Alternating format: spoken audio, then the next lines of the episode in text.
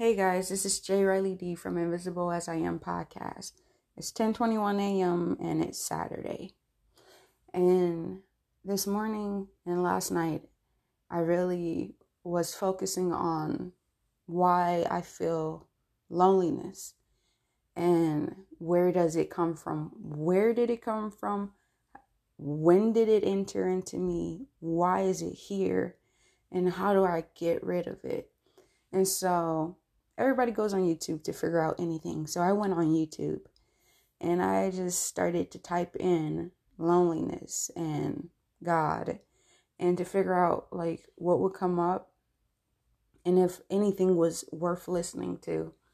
And so I did find a very old video by Billy Graham, and he's talking about um, loneliness, and it's a three-part video on YouTube. You guys can check it out, but he talks about loneliness, and he he shares the gospel in a way that I've never heard it shared, and he does it so comfortably. He does it um, as if it's just normal, and the thing is, it should be normal, but the way he addresses loneliness is separation from God, and that's the same thing sin is. Missing the mark, being separated from God, spiritual death. And I just started to re-listen to the video and meditate on it. And meditate on how he talks about the gospel and Jesus and loneliness. And how Jesus actually went to meet people who were lonely in the Bible. Like, Jesus was by himself a lot, going to meet other people who really felt like no one saw them and like they were invisible, hence Invisible As I Am podcast, right? And that's like my entire story, right? Feeling invisible, misunderstood, feeling like people don't see me, don't get me. And to this day, I still feel misunderstood, but I'm becoming more comfortable with that. Like, okay, I, you, you can believe what you want to believe. You're free to your own opinion. I'm becoming better at that. But I really put myself in isolation. And one thing Billy Graham says is loneliness is separation from God. It's isolation. It's when you're isolated. And I truly isolated myself from people the last couple weeks.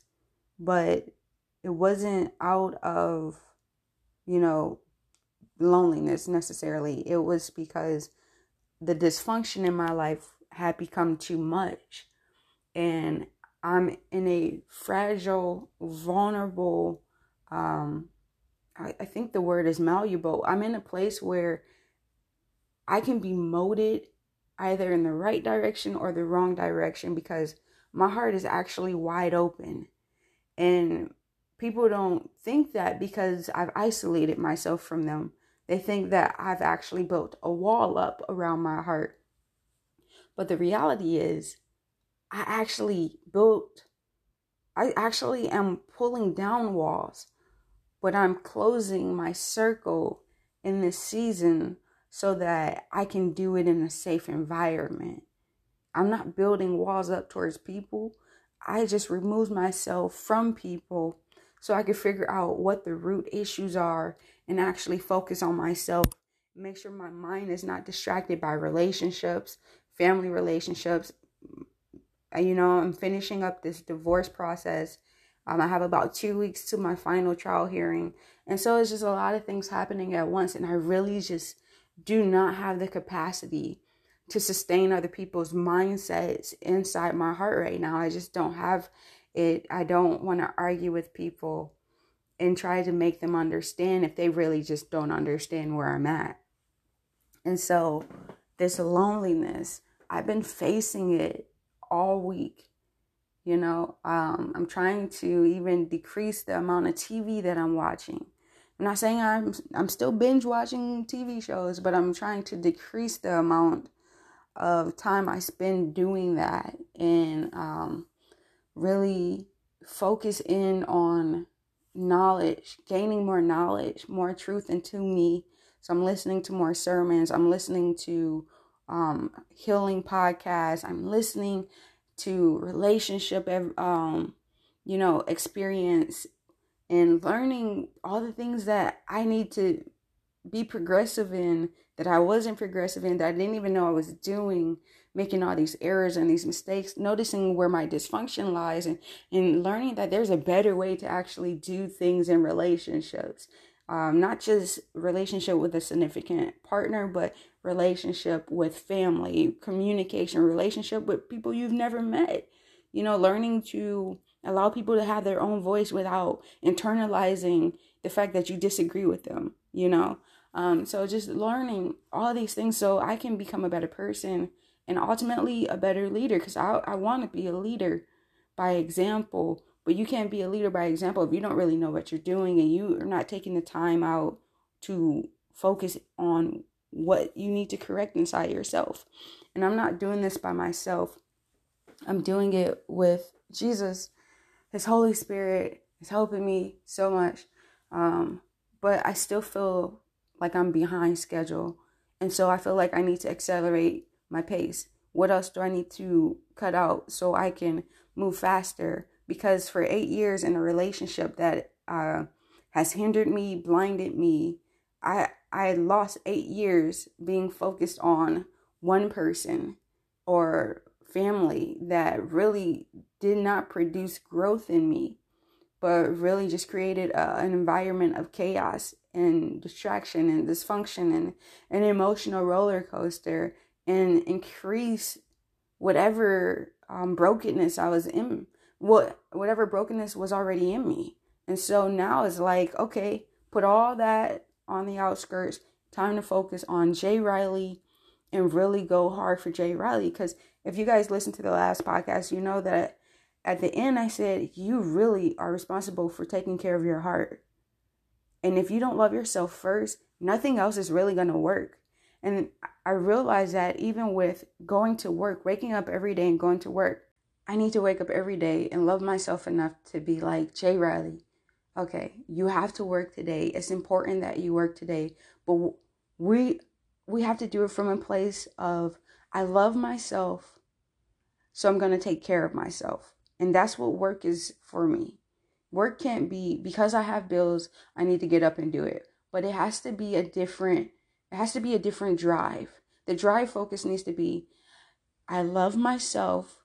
So I know that getting up, getting ready for work, and getting out and going to make some money to provide for myself, pay my bills, is important for taking care of me. If I don't take care of my heart, then I'm not going to want to get up and go out and work, because I won't see a purpose, because the brokenness in me will overpower the need to survive. That's just being real. So this week, I experienced moments of loneliness while watching T V. I remember watching, I was watching the T V show All American while doing a puzzle. I love puzzles. Um, that's my thing. It helps me chill out. Um, I don't know. It's just, it's so comfortable for me. I love puzzles. And so I'm doing a puzzle at the table while watching All American. And when the show is almost to commercial or almost to the end, or at some point I realize that I'm not as interested in the show as I I would would like to be or used to be, where it like produces certain chemical reactions or hormone reactions where it's like, yeah, I'm excited and I feel all in. I didn't feel all in. One, I was distracted doing the puzzle, but at the same time I was watching the show. But what I realized was towards like maybe the end of an episode or maybe in the middle or somewhere in there, I realized that I felt complete and utter emptiness or loneliness. Like it just hits.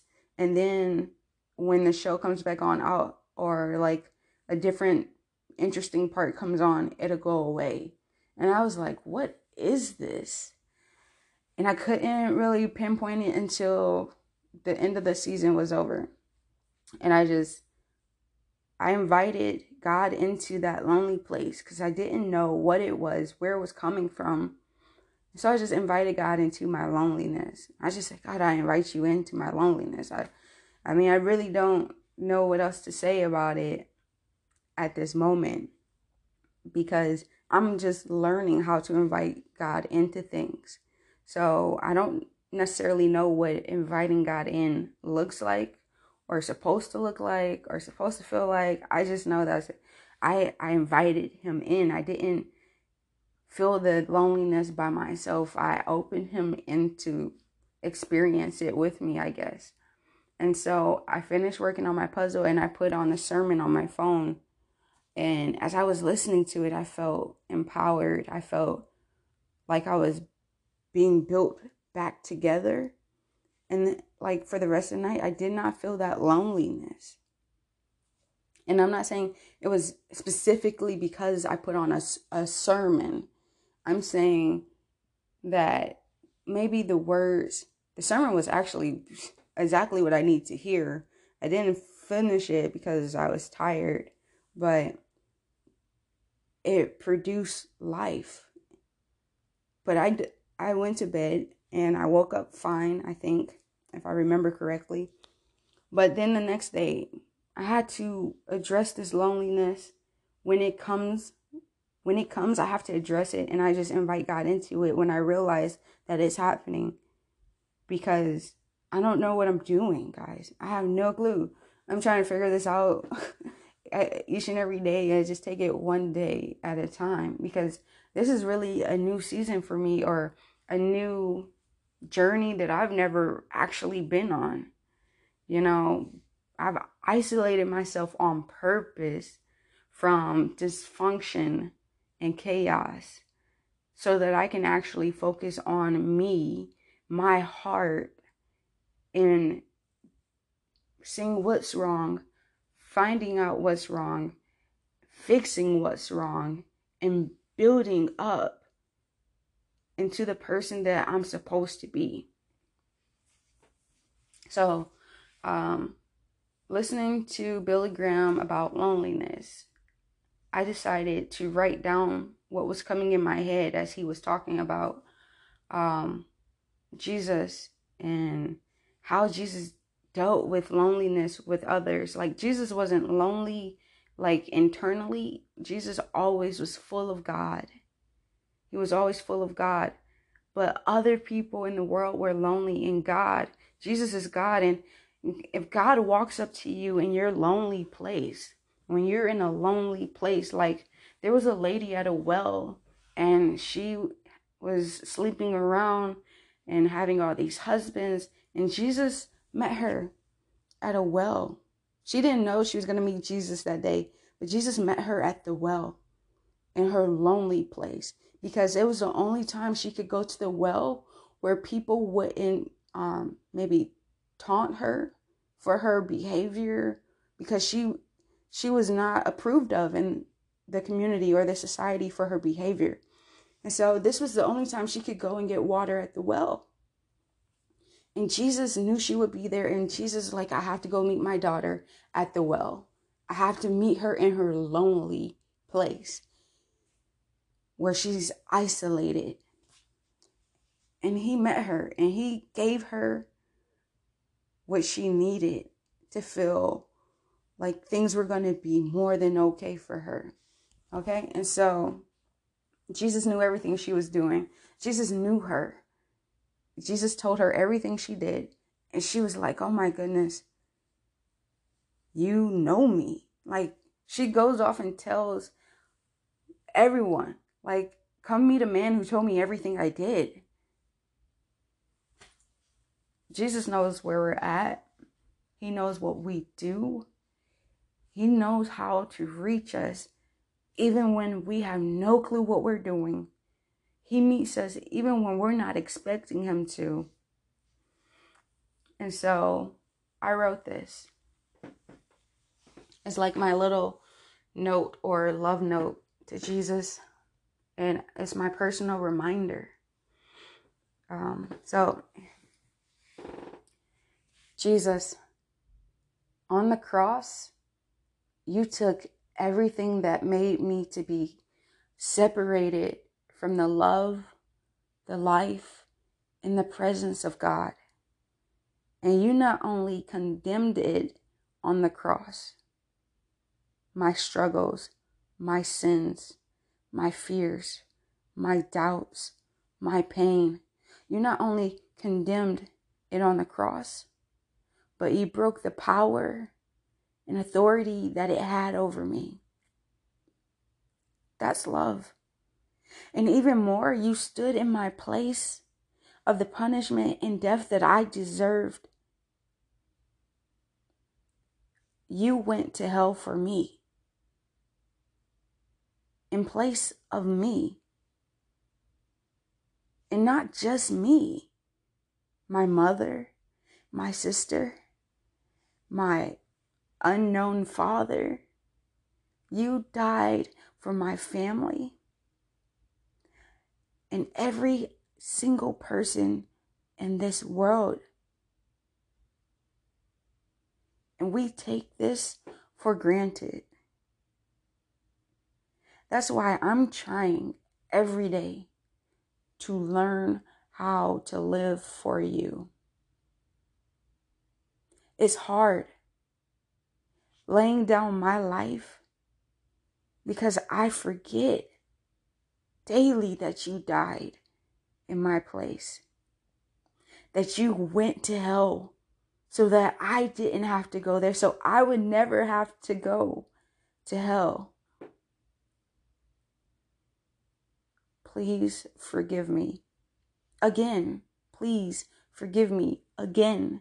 Please forgive me again for forgetting. This is really real. Jesus, you are more real than words can ever imagine. And I have to know you. I will find you, Jesus. Signed, your daughter. Thanks, guys, for listening. It's a very short podcast. I just wanted to share that with you. I love you guys. Be blessed.